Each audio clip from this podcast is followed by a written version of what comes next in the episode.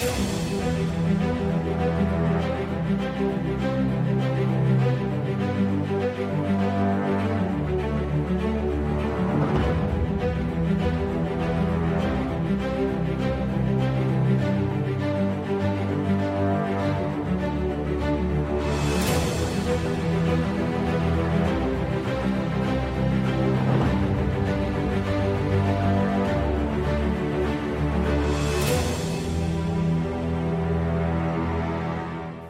Greetings in the name of Jesus, our blessed hope, and welcome to another episode of Christ in Prophecy. Throughout 2023, our Lamplighter magazine will address the signs of the times. One of the six categories of signs pointing to Jesus' soon return is world politics. So, what exactly is God doing in world politics relative to the end times? That's the question Nathan and I posed at our Lamb and Lion Ministries Fall 2022 Regional Bible Prophecy Conference. To answer that question, we were joined by Mondo Gonzalez of Prophecy Watchers, Al Gist of Maranatha Evangelistic Ministries, and Pastor Steve Heister, who hosted the conference at Emmanuel Bible Church in Three Springs, Pennsylvania.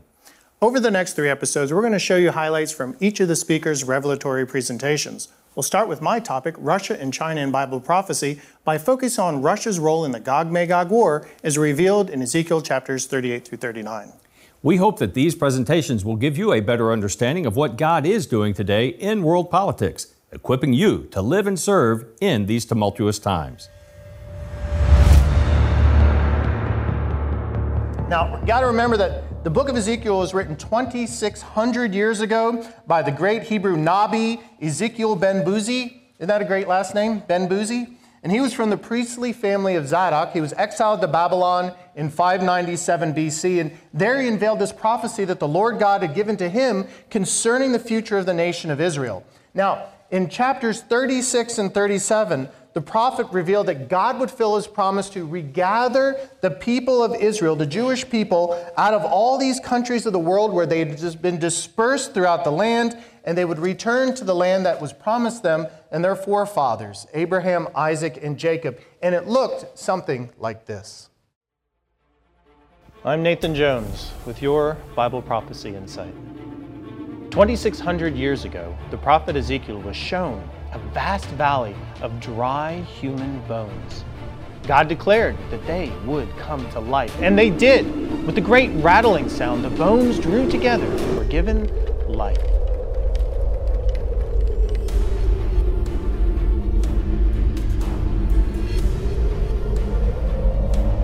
God explained his vision it would be the Jewish people resurrected as a nation once more.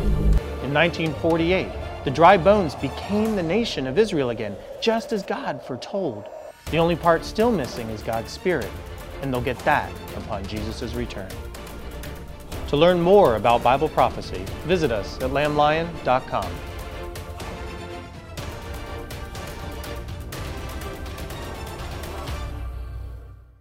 Well, folks, you know, we live in an amazing time because you know what? In May 14th of 1948, what happened? Those dry bones became a nation once more. A country that hadn't existed in 1900 years was brought back. The dry bones became life and they created a new nation, a new body. But what's missing is its soul. Do you know in Israel today, which is like 75 to 85% of the people there are secular humanists. They have no love of God and no, especially no love of his son, Jesus Christ. But God's going to fix that because he promises in the following chapters that once that, those bones are re- put back together and a nation exists again, that he's going to put them through a trial that will give them a heart for their father, though not quite necessarily his son yet. So let's pick up in chapter 38. And we're going to go through this quickly. Now the word of the Lord came to me, saying, Son of man, set your face against Gog, of the land of Magog, the prince of Rosh, Meshech, and Tubal, and prophesy against him, and say, Thus says the Lord God, Behold, I am against you, O Gog, the prince of Rosh, Meshech, and Tubal. I will turn you around, put hooks in your jaws, and lead you out with your, all your army, horses and horsemen, all splendidly clothed, a great company with bucklers and shields, all of them handling swords. Persia, Ethiopia, Libya are with them, all of them with shield and helmet. Gomer and all its troops, the house of Togarmah from the far north and all its troops, many people with you. And you're like, Nathan, What does that mean? All right, so I'm going to sum up chapter 38 and 39. Let's look at it first. Is that the nations? What nations are involved here? Well, nations you all are very familiar with Rosh, Meshech, Meshech, Tubal, Persia, Gomer, Cush, and Bet Togarmah, right? You all know where that is? Well, we'll get there. They have a leader. He's named Gog. He's the prince of Rosh, Meshech, and Tubal. There's also a battlefield on the mountains of Israel, which had long been desolate. And it also has a purpose to plunder and take booty and attack the people of Israel. So, this Gog is going to lead a coalition of these nations against Israel for the purpose of plundering her. Now, what happens is, is that this result of this battle, of this massive army coming against Israel, who is unsuspecting that God is going to step into history. He's going to surprise the invaders and he's going to shock the entire world. He put hooks in the jaws of these nations who have long oppressed Israel so he can pour out his wrath on these nations in the Lord's fury. And the ultimate purpose, as always, and I love this in uh, verse 23 Thus I, God, will magnify myself and sanctify myself, and I will be known in the eyes of many nations. Then they shall know that I am the Lord. Not only does the nations get the fury of God put upon them, but God Himself reintroduces Himself to the world. In no uncertain terms, He defends Israel. Now, if anybody doubts that God is defending Israel, the Jewish people will burn the weapons for seven years. It's going to take them seven years to collect all the army that's left behind and go ahead and gather it. Now, it's neat that how God destroys this army. It's not with tactical nukes and machine guns and stuff. God does the supernatural thing hail, fire, earthquakes. The armies turn on each other. I mean, he unleashes all of nature upon them, and they die. And their weapons are left everywhere. And it takes Israel seven years to burn the weapons and collect them there's also a lot of dead bodies. There's corpses everywhere. It will take Israel seven months to collect the dead. They're going to actually create a valley, which will be called the Valley of Hamon Gog, and they're going to build a town called Hamonah next to it in order to facilitate the cleansing of the land.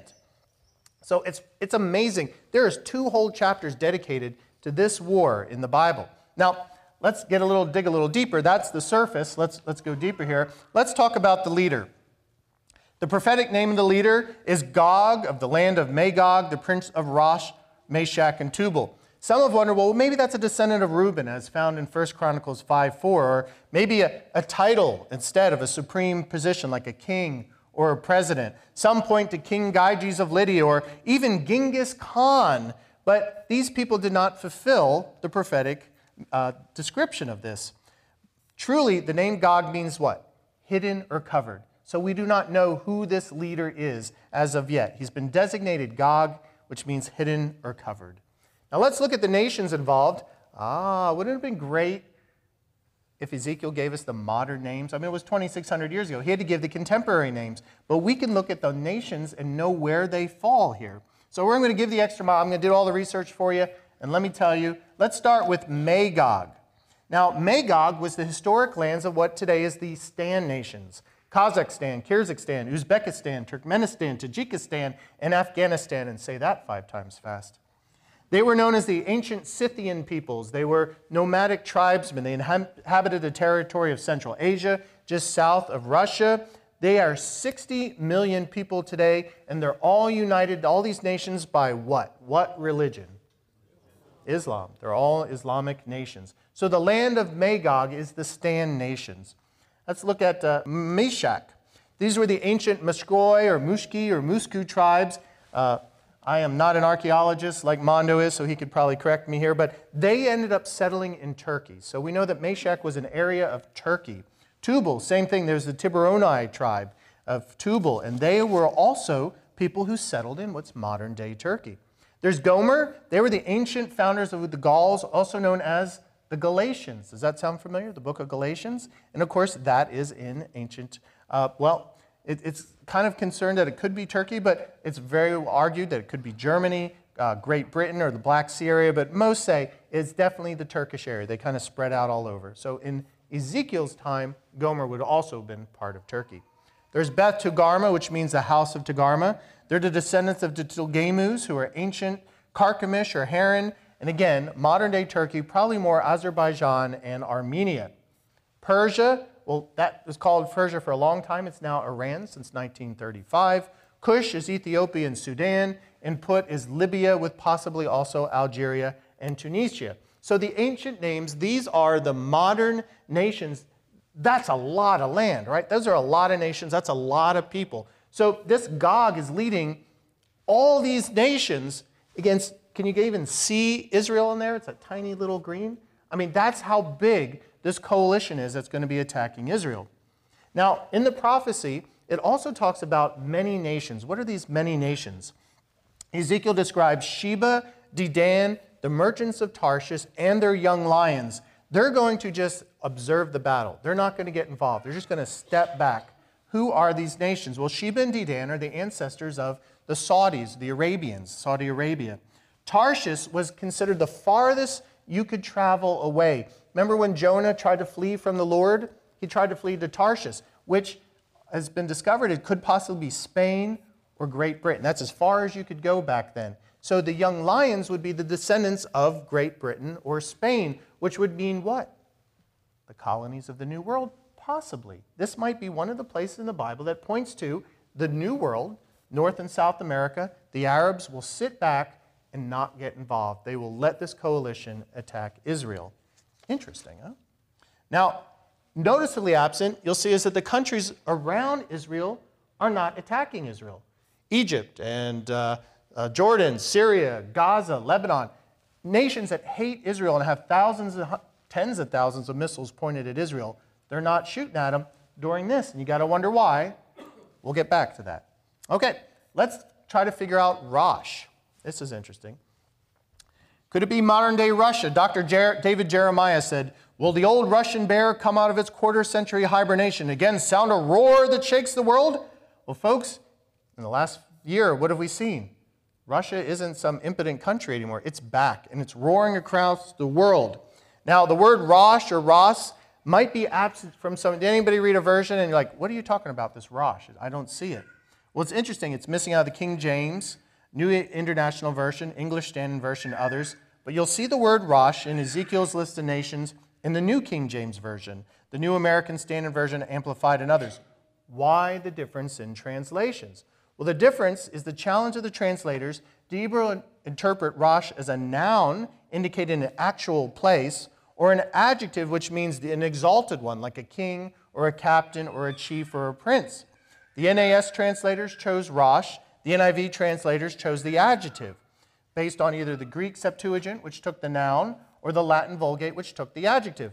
Woo, what are you talking about, Nathan? Don't worry, I'm going to get there. So, what it's saying is, is that some interpreters said this is a noun, it's a, it's a person.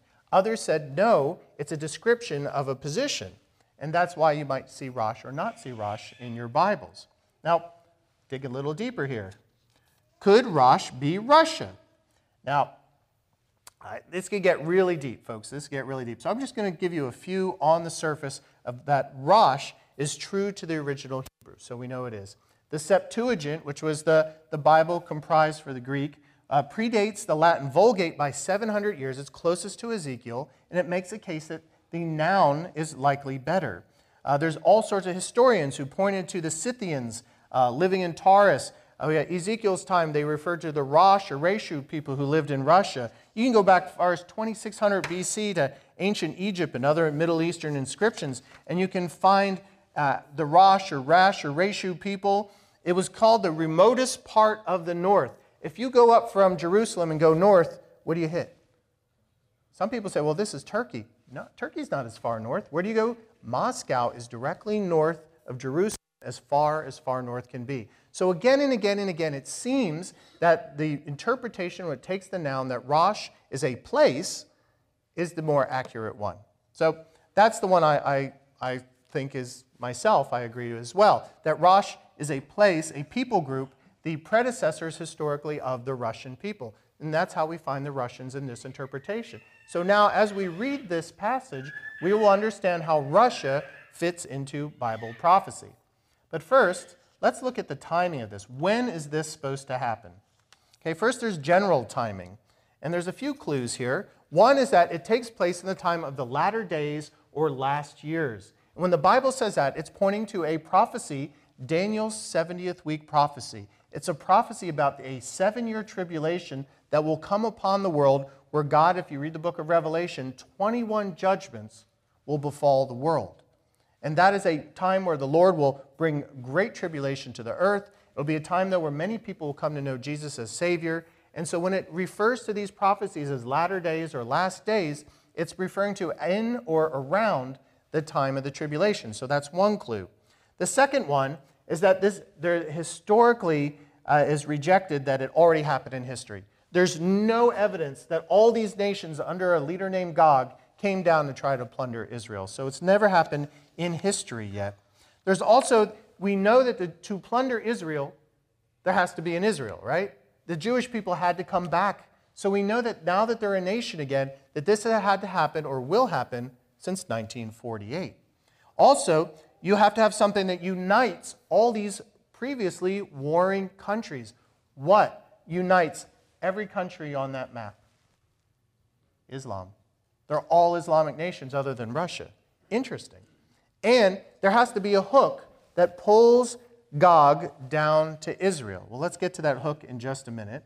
And there also has to be Israel living peacefully without walls. They aren't expecting all these nations to attack them at once, which is hard to believe, but that's what the prophecy says. So let's look at some of the discarded timings here. Well, one, that the battle has already happened historically. Well, we already discounted that. Two, that it will never occur and that it's just a symbolic interpretation. It means that Israel's hearts will be at war against Satan for God, God's control over them. That's allegorizing, that's spiritualizing Scripture, that's nonsense. So we know that we can discount those. And so we can start putting together a date. Those puzzle pieces, we have enough to tell us that more than likely the Gog Magog war will happen just before the tribulation. And folks, I believe it will happen after the rapture of the church. If I say the rapture of the church, do you know what I'm talking about?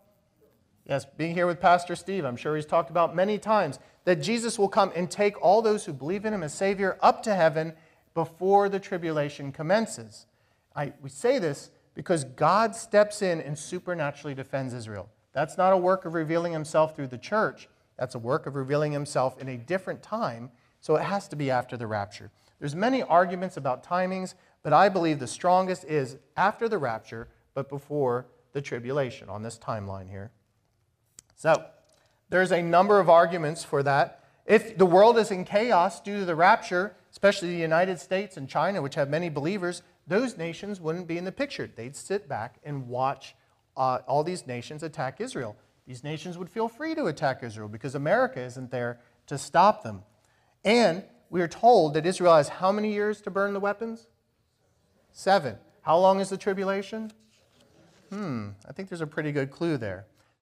After explaining how Russia's role in today's world politics is leading us up to the war of Gog and Magog, I went on to detail the other remaining eight prophesied wars of the end times, pointing out China's involvement in the eighth end times war, the Battle of Armageddon. Well, I wish we had the time here to show you my presentation in its entirety. Although we will not be offering a DVD of this conference, we do invite you to go to our Christ in Prophecy YouTube channel under the conferences playlist and stream free all of the presentations. We also offer numerous articles and sermons about the Gog Magog War on our website at christinprophecy.org, so please check them out. We're now going to show you an excerpt from Al presentation. He spoke authoritatively on Europe and global government in Bible prophecy. We'll pick up just after Al's detailed historical account of how the Roman Empire miraculously rose from the ashes to form the European Union and why the EU is looking like the beginnings of the fulfillment of Daniel's prophecy concerning the rise of the Antichrist. Here now is Al Gist. Now, in Daniel's vision in chapter 7, he learns that the revived Roman Empire will initially be led by 10 men. I think symbolically they are represented by the 10 toes of the statue. It's during that time, the rulership of these 10 men, that the Antichrist will come to power, subduing three of the 10 kings. But since we find later on in Revelation chapter 7, 17, that the 10 kings will still be in power when Jesus returns, we have to believe that even though he overthrows three of the ten in his rise to power, he replaces those three with three more to his liking and then makes himself the supreme leader over all 10. And so he becomes the sole dictator, if you will, of the entire Roman Empire. These men, even though in our King James Bible they're referred to as kings, they probably will not be kings as we think of kings. I suspect they'll carry a title like a commissioner or perhaps some other more contemporary title. The European Commission of the European Union leads the executive branch, and it is the most powerful group within the EU. It's made up of 27 commissioners, one commissioner for each nation of the Union, with an elected president, which brings it to 28. When the European Union first attempted to drop, uh, adopt this constitution, one of the big problems they had with it, the people had with it, was that the European Union wanted to change the commission from being 27, well, actually at that time Britain was still in it, so it was 28. And they were suggesting that they change it from 28 commissioners down to 15 regional commissioners. And that was the way they uh, submitted it in the Constitution, but the people wouldn't accept that, as I said, and so that, th- that was thrown of, thrown out of the Constitution. And so today they still have the 27 national commissioners, uh, but it shows me that the European Union has a desire to do away with the idea of one commissioner per nation. That, you see, that's too nationalistic. And they're trying to break the nations and break them out of their national posture and bring them together uh, as, as one unit, as an integrated empire, if you will. And so eventually, the Bible tells us that the 10 rulers will rule over the, over the European Union, and the Antichrist will have the top position, the supreme position at which time, of course, it will be completely and totally unified. Now, so there's many things that we could talk about. I'm just giving you some of the highlights to show you how the 27 nations of Europe have been and continue to be united. Now, let me point out a few interesting aspects of the European Union that seem to identify it as the revived Roman Empire. First of all, today, the official European Union motto is unity in diversity. You see, folks, they make no apologies about their goal to undo what God did at the Tower of Babel. God scattered the people to form the nations of the world from Babel, and the EU is attempting to bring the nations back together. Unity and diversity. The European Parliament is the uh, legislative branch, if you will, of the European Union. They have a building in Strasbourg, France that includes a tower that, if you first look at it, looks like it's an unfinished building. However, it is finished. It was designed to look that way, and it's called the Tower Building. Why do you think they would do that? Well, in 1563, Peter Bruegel painted a picture of what he thought the Tower of Babel may have looked like. The design of the EU Parliament building was made to resemble Bruegel's Tower of Babel, not to commemorate the scattering of the people, but rather in defiance to say to God, You scattered the people, we're bringing them back together again. Ian Paisley, one of the first European Parliament uh, members from Northern Ireland, Ireland uh, made this statement concerning this building, the Parliament building. He said it is certainly a building of the space age. The seats of its massive hemicycle are designed to like the crew seats in the Star Trek space machines. There are 679 of them, 679 seats. While these seats are allocated to members, one seat remains unallocated and unoccupied. The number of that seat is 666.